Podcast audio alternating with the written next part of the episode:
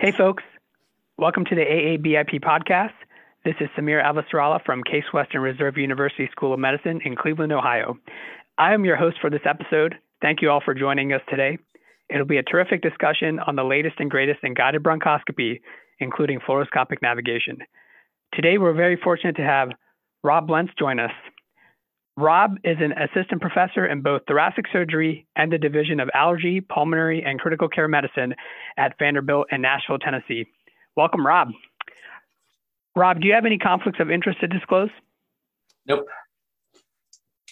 All right. As a reminder, the views expressed on this podcast are those of the speaker and mine and not necessarily endorsed by the AABIP. With the formalities done, let's get started. One of the most frequent procedures we perform is peripheral bronchoscopy to sample suspicious nodules. The toolbox these, these days is quite full. Rob, from a 30,000 foot view, what's the current landscape of platforms that allow for guided bronchoscopy?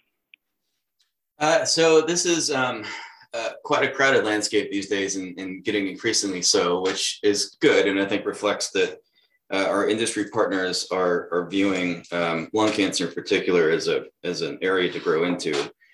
Uh, so I, I, think what's dominated the market um, for the last decade at least has been uh, various forms of electromagnetic navigation bronchoscopy, um, things like Super D or Lumicite or or Veran system. Um, the other uh, technologies that have been around a while are still out there. Uh, virtual uh, bronchoscopic navigation uh, still exists in some forms. Um, uh, thin and ultrasound scopes have been out for a while and are still uh, still in use. Um, the the newer technology, or the so-called robotic or, or robot assisted, probably more accurate, robot assisted uh, bronchoscopic platforms um, uh, Ion from Intuitive, uh, which is uh, a shape sensing uh, navigational sen- you know, technology, um, and then uh, uh, Auris Monarch from Auris is electromagnetic in its base form. Um, are are seemingly increasingly popular, and certainly very popular topics of discussion in our circles. And then there's a whole host of um, uh, of tools and and uh, other confirmation devices. So uh, a lot of these uh, platforms can be used with other technologies. You can even combine some of these. So uh, things like uh, real-time image guidance or, or more high fidelity real-time image guidance of cone beam CT, Cios Spin, um, digital tomosynthesis or, or other tomographic ways of confirming where you are with uh, just the C arm that you have in your room. Um, and then uh, radial and bronchial ultrasound, um, uh, 2D fluoro, of course, is, is kind of ever present, and, and things like ROSE to confirm uh, diagnostic sampling in the room, all are kind of part of this package. I think um, the, the 10, so that's the 3,000 foot view. The 10,000 foot view is uh, to, to successfully sample a peripheral lesion, you need three things you need uh, something that will will get you close, some some form of navigation or guidance that will get you in the neighborhood within a few centimeters, ideally, of your target lesion. And mm-hmm. once you're there, you need something that will tell you exactly where that target is, uh, and ideally that will feed back into whatever navigation system you're using or guidance system you're using that will uh, instruct you how to point your catheter or point your tool uh, directly towards that lesion. And then you need something that's going to get you uh, diagnostic tissue. So uh, the thing that I think we we often neglect in these discussions is the biopsy tools. What, what tools are we using? What tools are out there? What are the limitations uh, and what are the opportunities for developing new new biopsy tool technology to actually get the the uh, diagnostic specimens that we need? So it sounds like we've come a long way from just using a bronchoscope and a fluoroscopy machine, and it's an interplay between different technologies to make sure we're at the right spot and we're using the right tools to get the right amount of tissue that we need for our pathologist to make the diagnosis that we need. Yep, exactly. So, with the overview you just went through, it also seems that bronchoscopists have many options these days about guidance technology. What tools are you currently using at your shop? Uh, so we um, our our kind of longest term uh, technology here has been um, the various iterations of the super dimension system, now Lumicite. Um, we have tried other systems uh, as well. Um, we also have um, the uh, ion uh, robotic system uh, here. Uh, and then REBUS is, is used in all cases, 2D fluoro in all cases. Um, we have access to cone beam on occasions as well. Um, but so that's what we're, we're using. And, and we're using um, and, and the ion basically inter interchangeably. That's excellent. So it sounds like a, a nice spread of tools.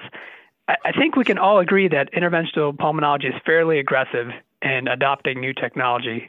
You know, sometimes uh, I question if we adopt it too quickly. With all these choices out there, is there good data to, to back any of this up? Um, uh, in a in a word, no, or or a, a qualified no. Uh, I, I, think we have uh, fairly good data that using various forms of guided bronchoscopy to sample peripheral lesions uh, is uh, is fairly high yield, at least in, in expert hands. The problem with this literature, going back as long as this literature has existed, um, is that uh, the majority of, of the data on peripheral sampling or guided sampling in, in bronchoscopy, uh, they're predominantly single center, uh, uh, retrospective, sometimes prospective, but uh, uncontrolled studies.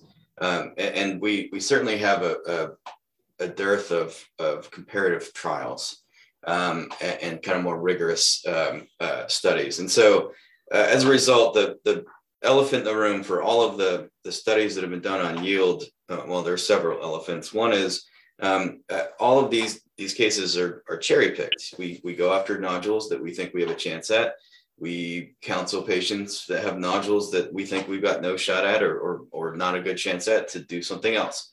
and so our yields are, are kind of automatically um, inflated a bit, I, I, think, by that. And then, uh, of course, how we define diagnostic yield is its whole other can of worms that we probably don't have time to, to get completely into. Um, but uh, the definitions used in, in many studies, well, they don't match and uh, are, are not very uh, conservative in, in a lot of our work. And so um, uh, we don't have um, we don't have great data uh, on on which platform is is better. We have accumulated enough data that suggests that at least in, in expert centers where most of these studies emanate from, diagnostic yield, however that's qualified, uh, is quite high and, and is rivaling that of transthoracic needle biopsy, which is the other major minimally invasive modality for, for biopsying a peripheral lung lesion. Their literature, by the way, also uh, uh, falls prey to these same biases of, of picking your, your nodules and cherry picking.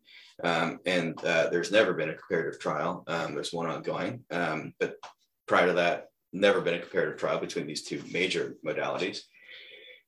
Within um, within bronchoscopy and, and we have all these platforms, we, we have not done a great job of, of doing comparative research.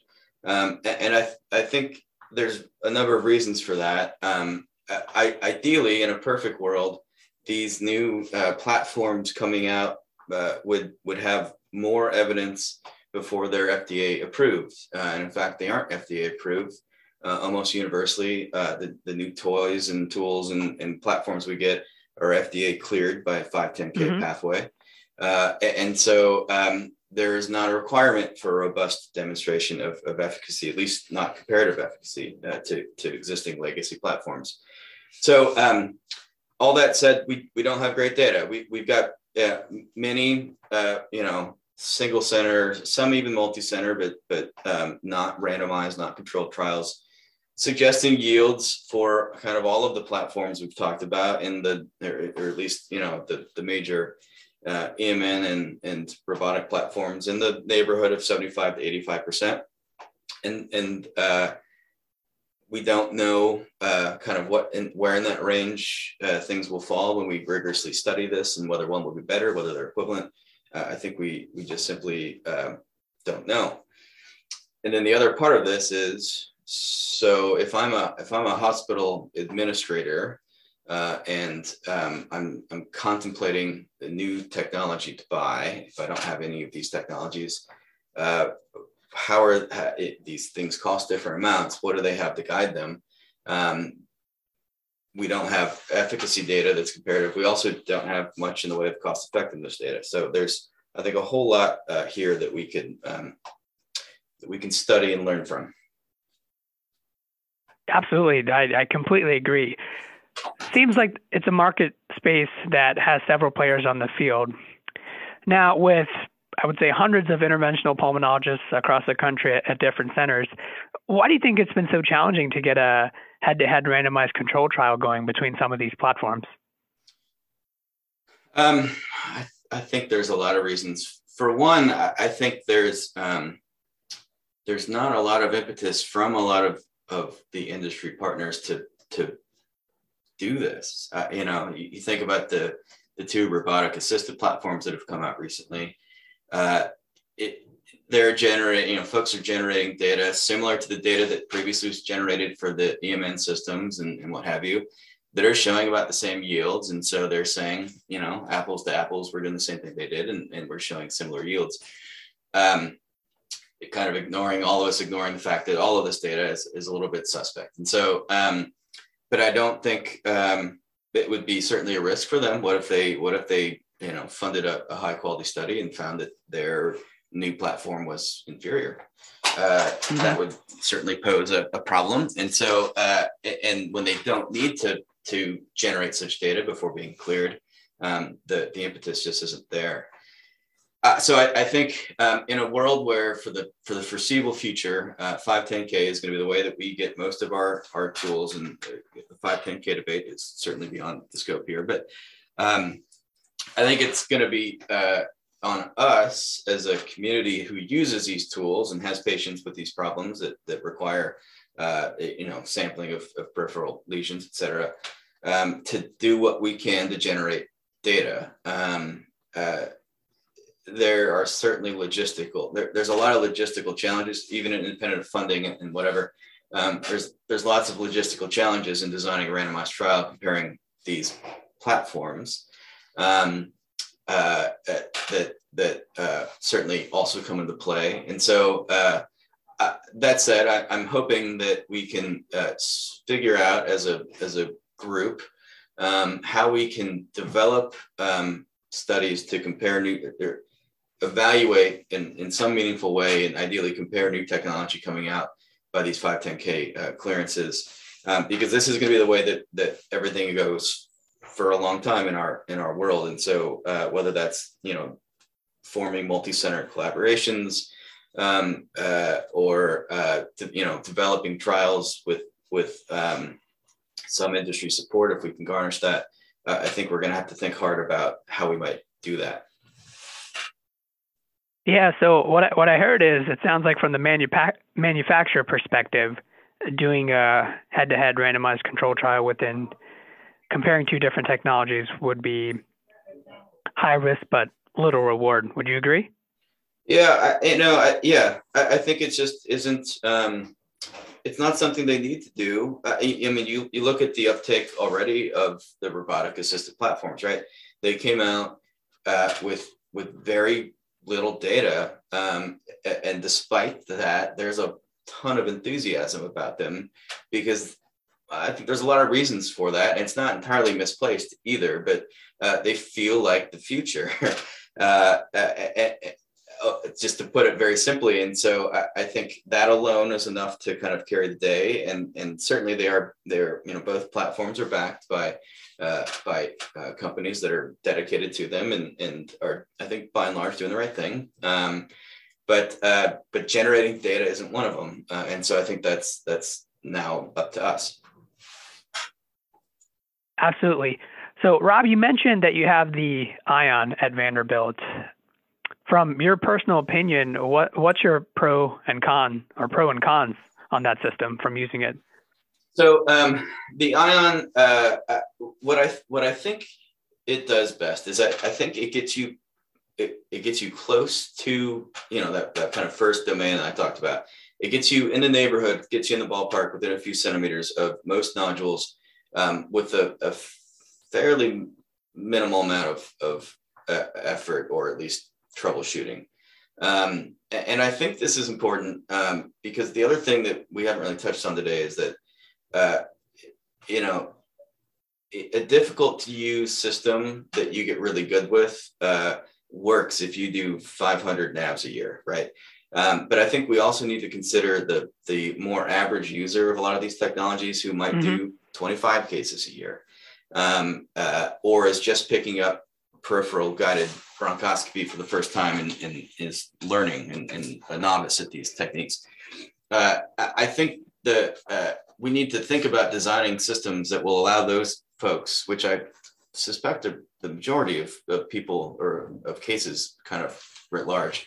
Um, I, I, think we need to care about making these technologies user friendly so that so that uh, a, a, less heavy user can still see uh, decent success with them. And uh, in that vein, I, I, do think that the robot that, that Ion at least gets you um, in the neighborhood of the target with with pretty high fidelity um, with a minimal amount of, of troubleshooting. And so I think that's uh, strongly in its favor in this kind of broader broader scope. Um, the um, where we've had some, uh, and the other thing in its favor is it, it you can control the articulation distally at the distal catheter, which you cannot do. You can pick a curve with with Illumisites catheters, for example, um, but you can't you can't adjust once you kind of get to the to the target zone. So uh, and, and, for that reason, I, think uh, the the robot has been particularly good in the middle third um, where uh, things like Illumisite have some trouble. It's a, it's a bit harder to, to get middle third lesions that are eccentric, um, easier with the, the robot. So I, I particularly like it for that, uh, that zone of the lung. Um, it, uh, issues with it, I mean, it's, I'd say overall for first generation platform, it's, it's performed, it's exceeded our expectations, I, I suppose I'll say. Um, it's, uh, it doesn't have uh, CT to body divergence correction like an Illumisite platform does with, with FluoroNav. So that second domain, you know, find, knowing exactly where to turn and where to where to point your needle to uh, once you get in the neighborhood of the nodule, um, that that's where it doesn't have quite as robust a, a backing. Um, and so, uh, uh, and then in a few cases, smaller airways, uh, it's had some trouble getting to the edge of the lung. Um, we've had to take it cross country here and there. Um, doesn't come up a lot, but it does come up sometimes. So that's that's my kind of brief pro con for uh, for the ion. And you mentioned some of this in your talk about the pro con with the ion. To discuss the other side of the coin a bit, um, what do you like most and least about the Illumisite system? Yeah, so kind of the opposite. So um, the, the, far and away the the most important and most compelling feature in in uh, Super D Illumisite is uh, uh, fluoroscopic navigation. So digital tomosynthesis uh, near real time, real time in the case, but near real time to your biopsy. Um, correction for CT body divergence. So, uh, you know, you, we all plan based on pre-procedure scans uh, in an ideal awake patient, we see where the nodule is. And, and, then when we anesthetize that patient and do the procedure, and it's been a little while and they've got some atelectasis here and there, the nodule has moved with respect to that original planning CT. Where is it now? Uh, and so uh, with digital tomosynthesis correction, you do a C-arm sweep um, and you can see exactly where that nodule is in the present time. And then it feeds back into the system and tells you, okay, here's where it is now turn this way, that way to, to get to it. And, and this isn't necessarily unique to, to Illumisite, you know, body vision, lung vision has a similar principle. Um, but uh, that, that I think is hugely important. You know, we, we thought we were pretty good at navigation with just kind of the, the pre, you know, using Super D before FluoroNav. Mm-hmm. And when we actually, when we got FluoroNav and, and started studying it and, and look back at what we had been doing without it, our yields were only about 55%. I mean, small, median nodule size, 1.5 centimeters or so. We, we are fairly aggressive, but we thought we were better than that. We were not. And then with the addition of uh, FluoroNav uh, and its various iterations, yields, our yields, which we published, have been you know 80 to 85 percent. So it was a huge step up, and it's it's enormously powerful. Um, and so that is far and away my favorite thing about uh, about Illumisite. Um, and the challenges we have with it are kind of the flip side of what I just talked about. You can't articulate the catheter. So uh, if I need a, a 90 degree catheter to even get into, you know, to make a couple proximal turns, but I've got a, a you know, a bronchus sign, the, the rare mythical bronchus sign peripherally, I might have too much bend in the periphery and, and it makes my biopsy more challenging. Um, and it's not as good in the middle third where uh, it, it, can't bend quite enough in, in some cases. So uh, that's where I see uh, it having some trouble. So it sounds like we've yet to develop and, and use a, a, perfect system, but we're, we're getting there. So, million dollar question, Rob. Let, us say tomorrow you get the opportunity to open up the, the Rob Lentz Institute of Bronchoscopy, and you get to pick one platform uh, that you have to use for the next three to five years. What's it going to be? Uh, that is a very good question. Uh, and it's it's so I I think I would approach this from two ways. If if I had, let's say I have an Illumisite system already, uh, and uh, I am, trying to, I'm contemplating whether it's worth spending capital to to upgrade or to change to one of the robotic systems. Uh, I don't know. I don't think we have that data uh, yet. And and if I'm a hospital administrator, I think I have some some trouble with that uh, request. Um, if uh, I'm someone who is has never used any, I, I, don't have any any guidance at my shop right now, and especially if I'm a novice user, I I do like the um, the Ion for more novice users. I, I think it is more user friendly and, and gets you close. Um, and, and, I think uh, as a as a platform, you know, this is this is kind of the first generation system.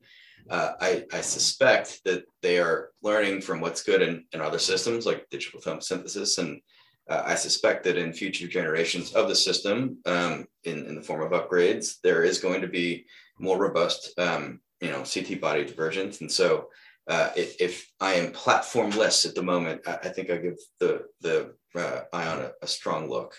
Um, I, my personal bias, though, is you compare the two in their current generations, and, and yields in expert hands are probably about the same. I, I think you, I think it would be I'd be hard pressed to say that one is probably more is superior to the other in their current form.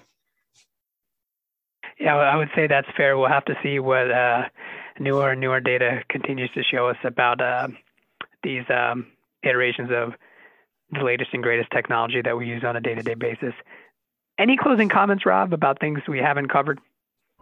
No, I mean, I think the the third domain is the thing that we always kind of gloss over, but I think biopsy tools are important. Um, I mean, we can see even with existing tools, um, you know, uh, what tools are used by different people varies pretty widely. Uh, I mean, you saw in, in AQuIRE that needle use was very low, uh, which in multiple studies have shown to be actually the most powerful tool that we have. Um, and, and seems to still be neglected by, by many. So, uh, and, and then newer tools like mini cryo probes, I'm quite excited about, you know, with the, the bane of our existence is that, you know, tiny eccentric peripheral nodule and, and you can see it with REBUS and you just can't figure out exactly where it is to turn into it, to get a needle into it uh, I'm really looking forward to parking a, a, mini cryo probe right where I'm getting that eccentric signature and, and freezing and pulling. Um, uh, we don't have that data, I think, just yet, but uh, I think it is in, in process. And so biopsy tools, I think, are going to be, um, we shouldn't neglect them, and I think they're going to be important. Um, and then I, I, think, again, we need to consider the average user, not just the expert users, um, and, uh, and be mindful that all this all this these new toys coming out are, are going to be uh, ripe for data collection that will not be done before mm-hmm. they're cleared. Uh, and, and so we need to bone up on our our systems to study um, these technologies. Rob that was great. I learned a lot today. I'm sure our listener did as well. Thank you for your time. Yeah thanks for having me